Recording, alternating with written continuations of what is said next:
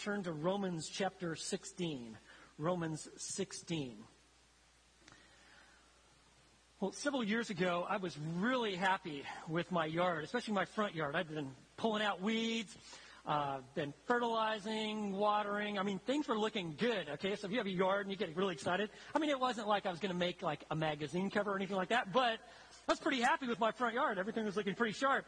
And then, lo and behold, in the midst of my great joy, I noticed it, there was like this brown area, like in there, and couldn't figure it out. What the world's going on? And it didn't just stay there. It kept getting bigger and bigger, and pretty soon my my beautiful front yard was looking like I, like a wreck. Something happened. I'm like looking at it, and like I mean, I could pull up the grass, and like, why is my yard dying? I was trying to put water on it. I was like, what did I do wrong? What happened here? I didn't know what to do. I uh, I called a friend who pretty good at growing lawns, and I said, hey, what do you think? This is my problem. He says, what you need to do is go get a shovel, stick it in the ground, pull up some dirt, see what you see. So I did. And lo and behold, there were these beautiful white, uh, bloated caterpillar looking things. They were ugly and they were all over. I was having like a larva family reunion right there in my front yard. And I, I was thinking of some names for these bugs. If they hadn't been named, I found out they had already been named. They're called grub worms. And I had a whole bunch of them and they were destroying my garden. And what they do is that they eat away at the roots of your grass, okay? And they just chew it all up, and they just do that. And, and you know, if your grass doesn't have any roots, it dies. And that was my front yard. And if you don't address it, you lose it all. And they work fast. I mean, they got a lot of friends, and they're bringing them in in force. And that's what I had. Now, I'll tell you that there are some parallels in the church. The same could be said of the church. If you eat away at its foundations, you take away its cardinal truth, you get people away from the Bible, it's like you've got grub worms. They eat away the roots, and you're going to have a similar effect. What do you think is the greatest need or the greatest threat facing the church? The passage we're coming to at the end of Romans 16, as we've been making our way through this book, the greatest treatise of the gospel ever been given, when you get to verse 17, it hits the nail on the head. The greatest threat facing the church. I will tell you that if you avoid this passage, you overlook it, you don't apply it, you refuse to go there, your church will face the peril. It's like you've invited the grubworms to come in and do their work. You see, the greatest threat for the church is dissension and deterioration. Some people think that the greatest threat to the church today is persecution or cultural attacks.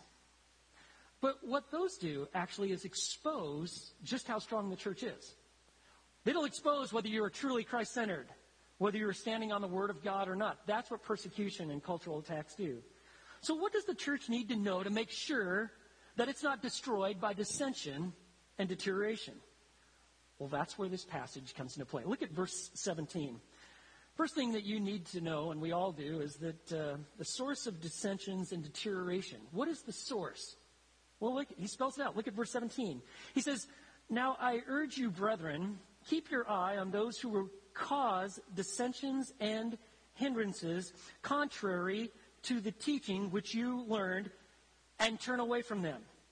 So he's not talking about people that move in with, you know, difference of minor interpretations or perhaps that they're they're new believers or they're very immature and they've got personal preferences. We're not talking about that. He says, I want you to watch out for those who call dissensions, literally create divisions and hindrances. Could be translated obstacles or stumbling blocks. They are causing people to trip up. You want to make sure that no one erodes away the teaching which you have learned, i.e., like the gospel, the truths given in the book of Romans and the other New Testament letters that are being written. Make sure that no one creates division and dissension.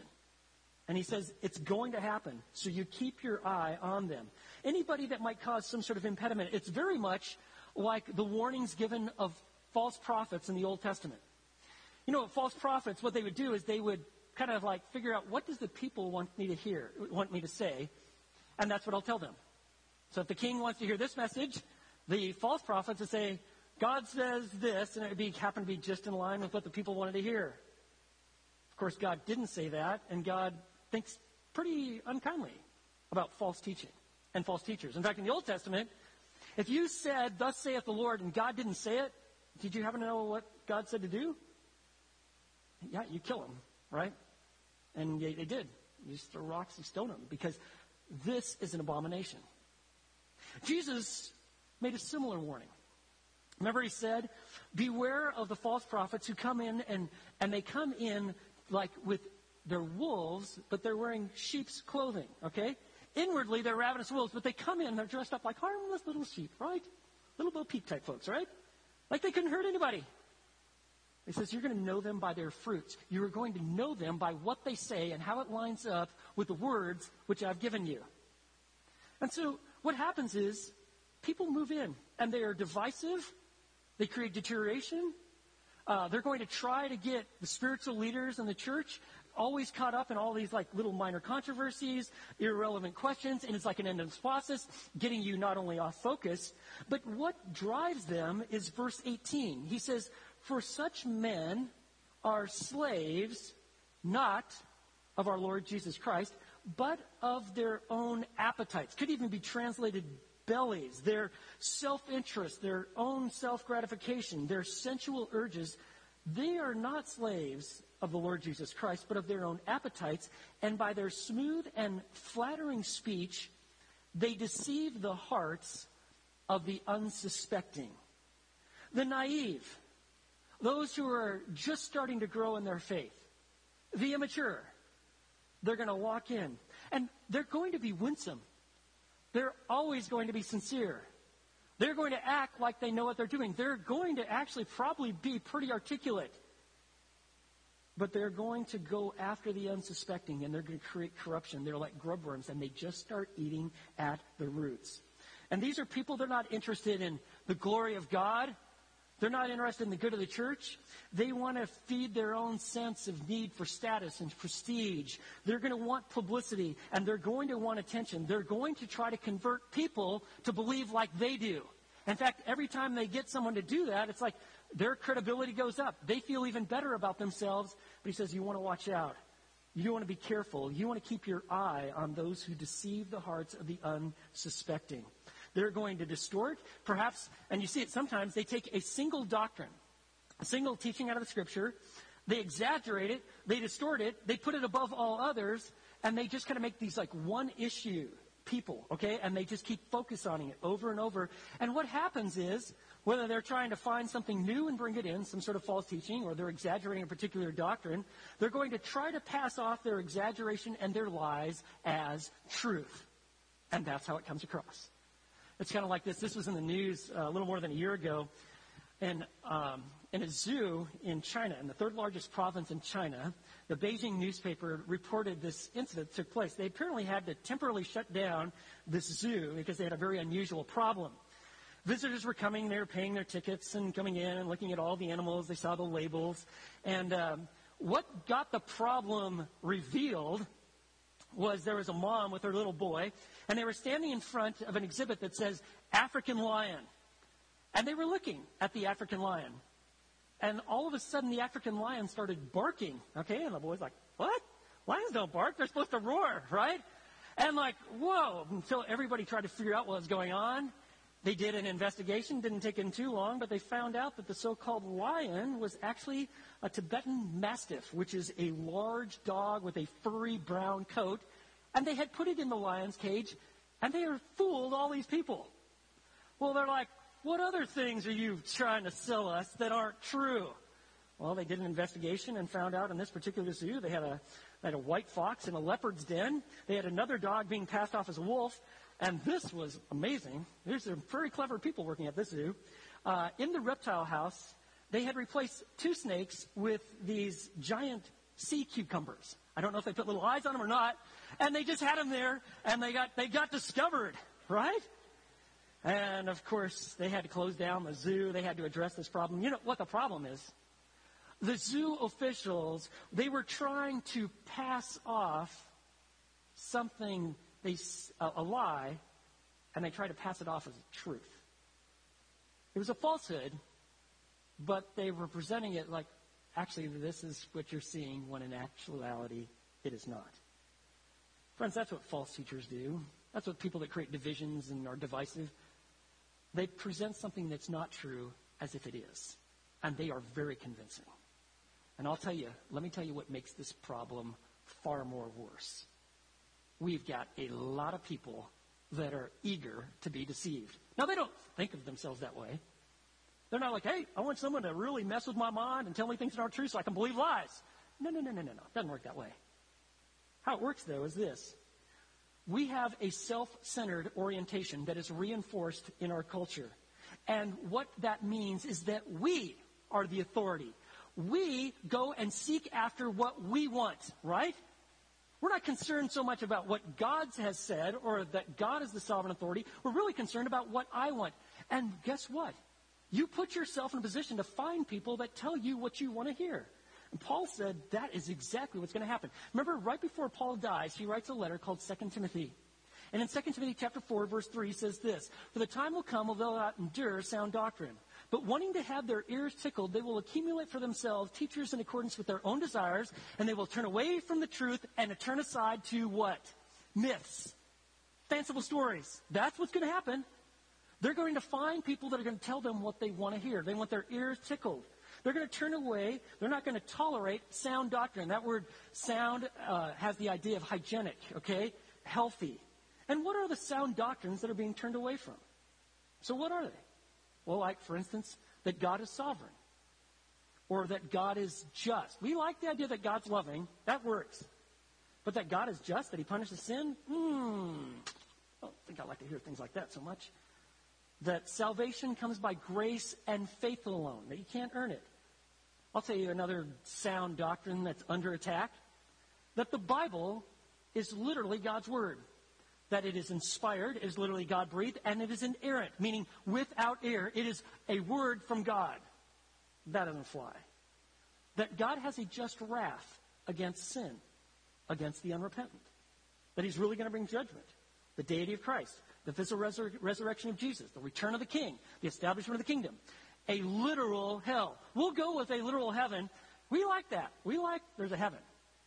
Not so popular to talk about hell, hell, sin, judgment.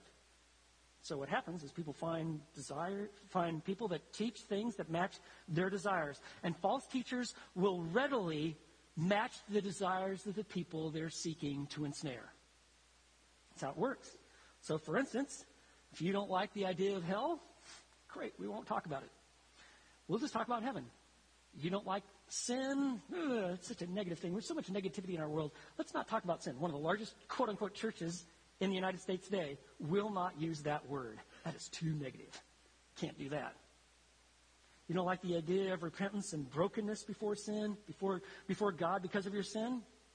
You just avoid it. But I will tell you this if there is no sin and there's no consequence for transgressions and you defying God and how He's laid it out in His Word, then you have no need for a Savior. You know what? This whole idea of Jesus dying and paying for sins on a cross, that was irrelevant and unnecessary. So what we've got is we've got a culture of folks in churches, and they pretty much they go the Christian mindset today is kind of like when you go into an all you can eat buffet. You just pick and choose whatever you want, right? You want to be eating jello salad and cottage cheese? We got that. You want to eat steaks? We got whatever you see, whatever you want, we got it.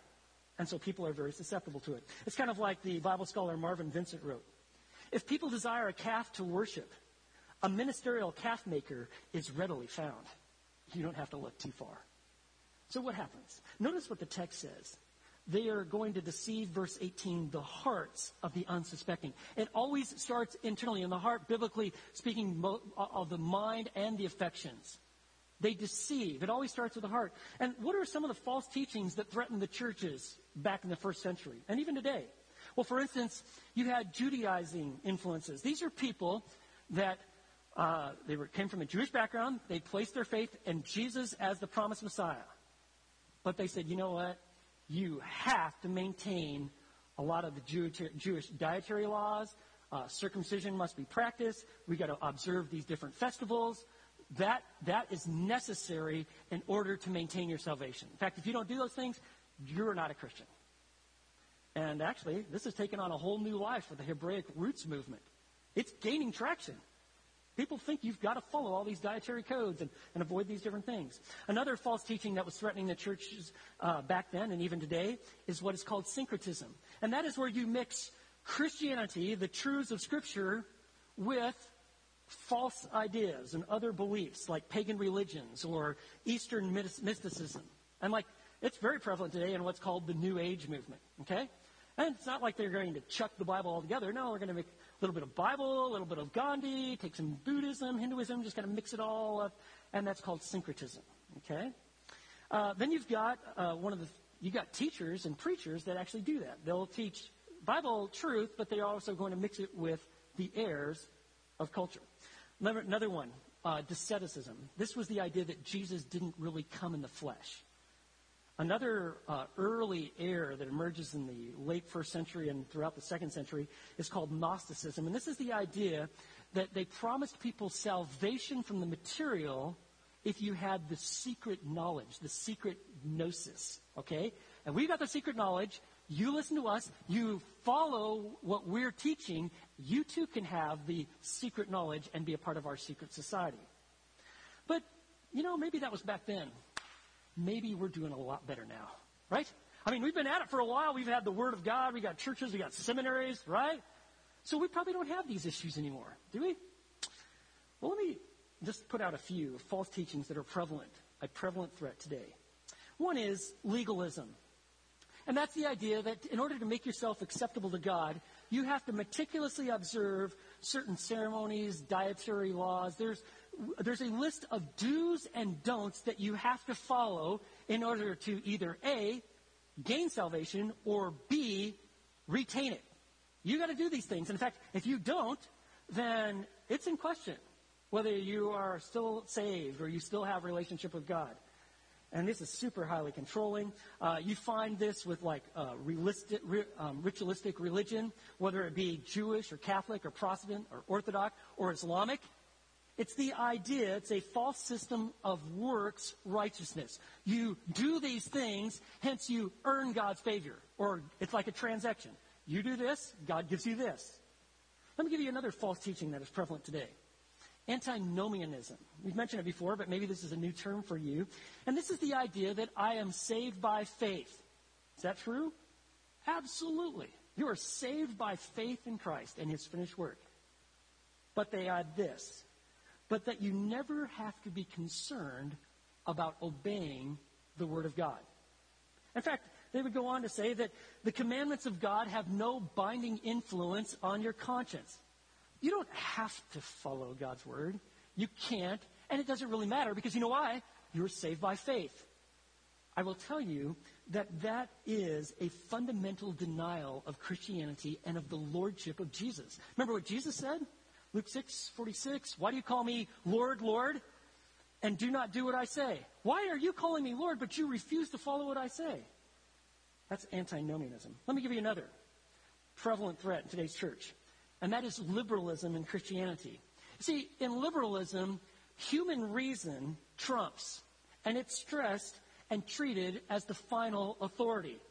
And the idea of the Bible being inspired by God, that's nonsense. And the Bible being an authority, the authority, no.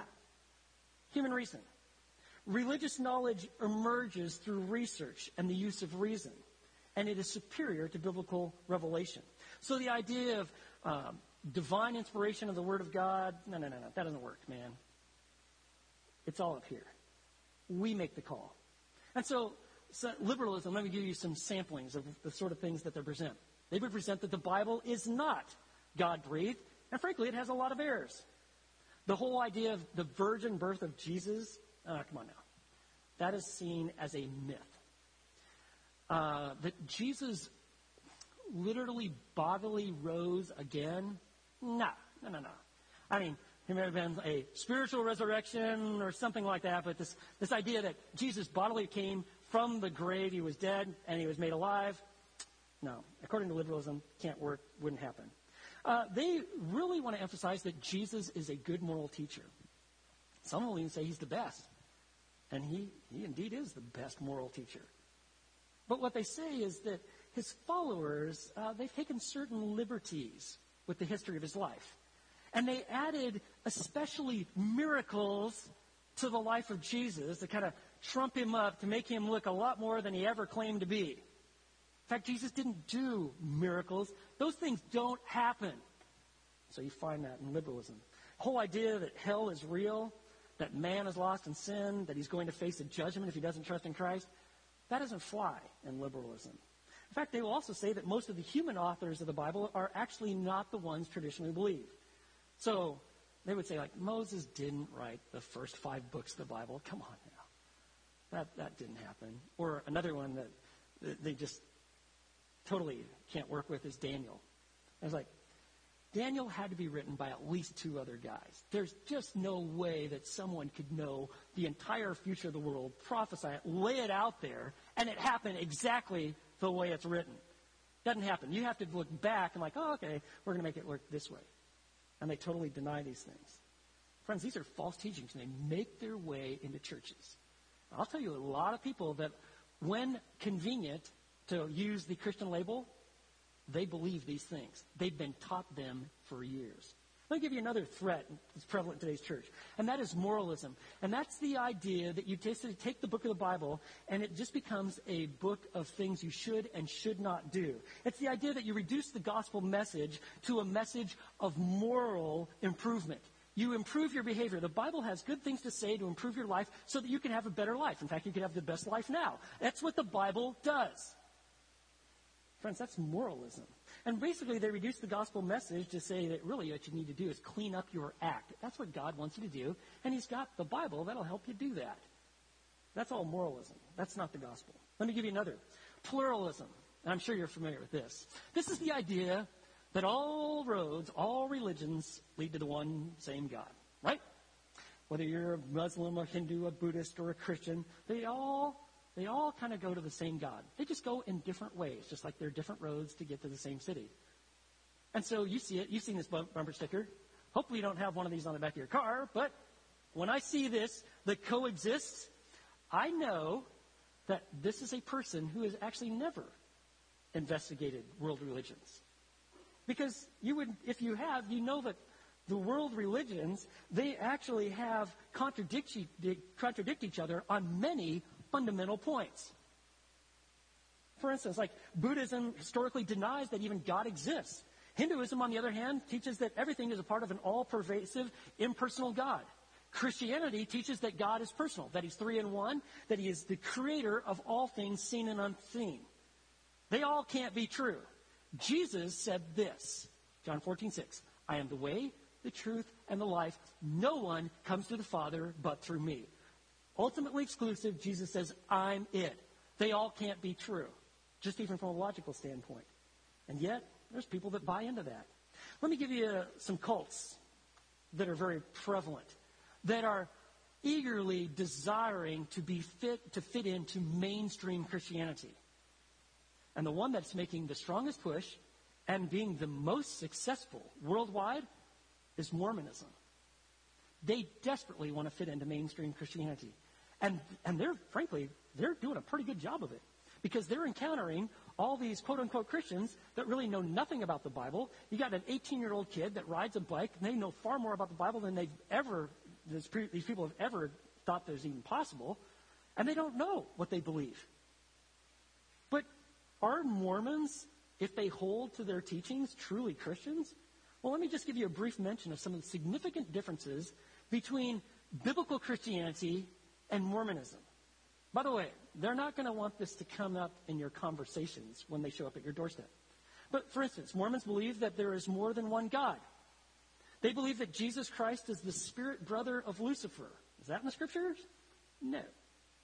Uh, they believe that God the Father has a body of flesh and bones. That Jesus Christ was born as a result of sexual intercourse between God the Father and Mary. Is that what happened? No.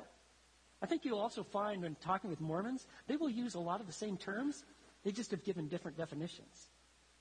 Uh, they also believe that the God the Father was once a man. that we can become gods if you are male and you follow all of the uh, teachings of the Mormon church, that you could become a god and rule over your own planets. How's that for a retirement plan? Right? Is that true? Uh, they also teach that for a half century that Adam is our father and God. And then let me give you another one. That Jesus Christ is a polygamist, and Mary and Martha are among some of his wives. Is that the Bible? No. What is that? That's air. Let me give you another cult. Jehovah Witnesses, right? These are Yahweh's witnesses, right?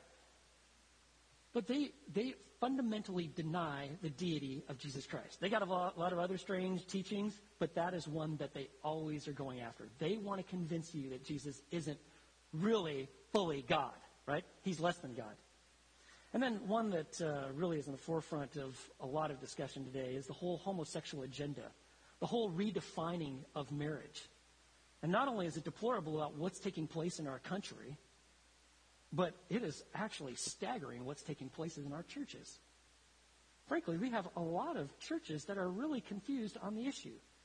Is homosexuality, when practiced, is that is that really a sin? I don't even know what God has to say on it. They've obviously never read the book of Romans.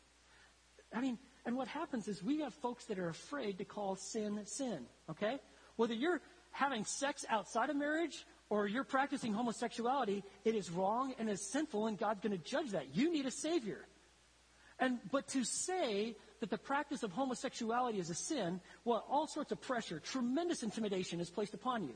You're called homophobic, intolerant, even hateful. And this is the cultural pressure, and a lot of Christians, man, my biggest priority is that I fit in and don't make waves. I want everybody to like me, right?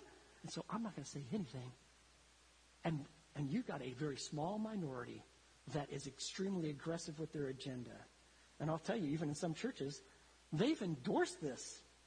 They endorse the homosexual lifestyle. In fact, there are a lot of churches thought this is a pretty good idea that we'll even have some of our pastors and ministers, they will be practicing homosexuals.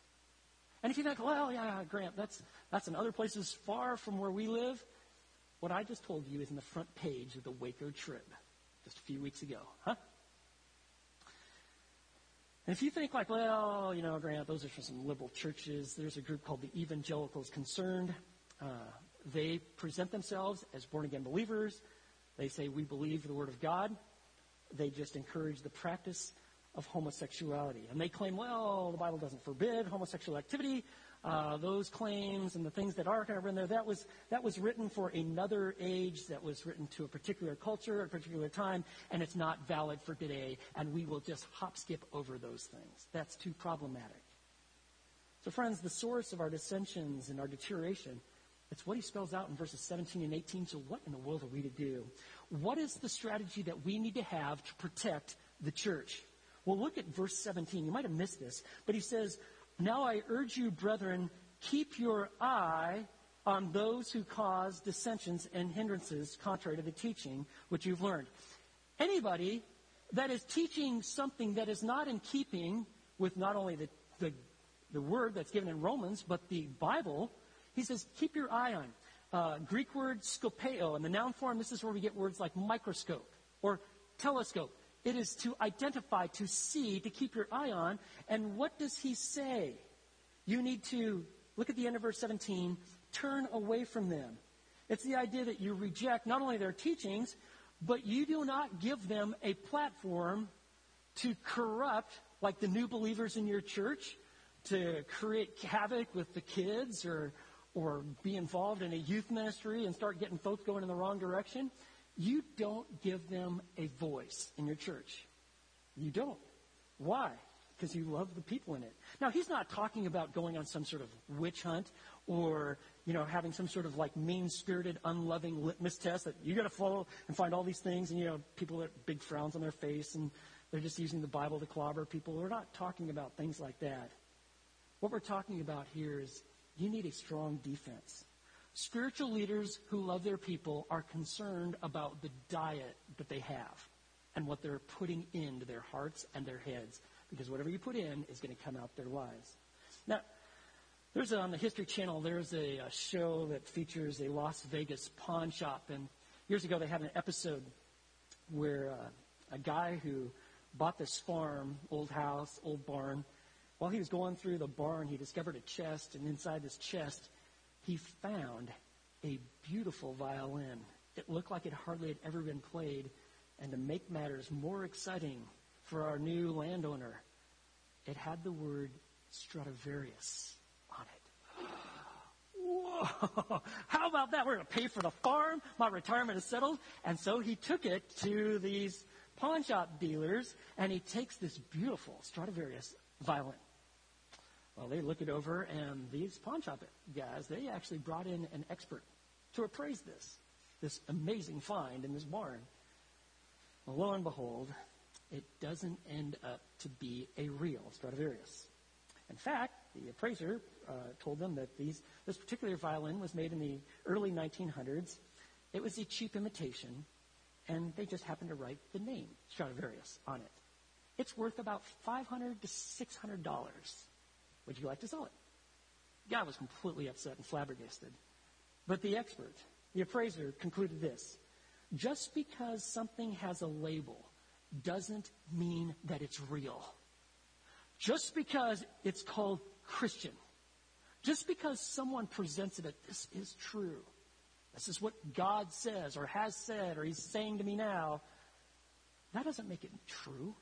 How does it match up with the Word? Friends, our strategy is we got to have a stout defense. We're not going to let air just march in and take over.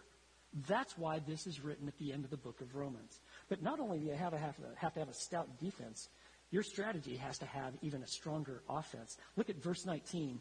He says, For the report of your obedience. You see that? The report of your obedience. To obey God is to be in an intimate relationship with Him. It, obedience grows out of a love and respect and a reverence for God. I want to follow you, Lord. You've given me your spirit that the, what you have written may be accomplished in my life. For the report of your obedience has reached to all. When you're walking with the Lord, following His Word, it has a way of having implications and people hear about it. It's reached to all. And Paul says, therefore, I'm rejoicing over you. Why? Because you are faithful. But I want you to be wise in what is good. I really want you to know the truth. I want you to have wisdom. I don't want you to stay an infant. I want you to grow to the fullness of maturity. And I want you to be innocent in what is evil. Not ignorant of evil. You got to know a little bit about the dangers you're facing. But you really, you want to emphasize wisdom, what is good, what is pure, what is lovely. I need to tell you something about the church. The church is not a human institution, but it is the body of believers. The church belongs to God. You don't like create church and do it like a business. This belongs to God. That's why God makes it crystal clear I want my word taught to the people. Publicly, large group, small group, one on one, I want the word. That's why he said, Paul writes final words. 2 Timothy 4. Remember verse 1? He says, I solemnly charge you in the presence of God and Christ Jesus, who is judge the living and the dead, and by his appearing and his kingdom. This is what I want you to do. I want you to preach the word. I want you to be ready in season and out of season. I want you to reprove, rebuke, exhort with great patience and instruction. I want the word taught. That is how people grow. Do you know, by the way, the, the best defense is a stronger offense. You want to have a nice yard?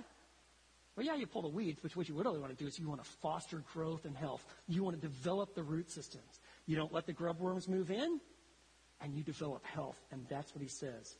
You see, he, wrote the same principles in Ephesians 4. Remember, he said, talking about the church, I've given the church pastors and teachers for the equipping of the saints, for the work of service, to the building up of the body of Christ and he says, until we all attain to the unity of the faith and the knowledge of the Son of God to a, listen to this, a mature man. That you got maturity to the measure of the stature which belongs to the fullness of Christ.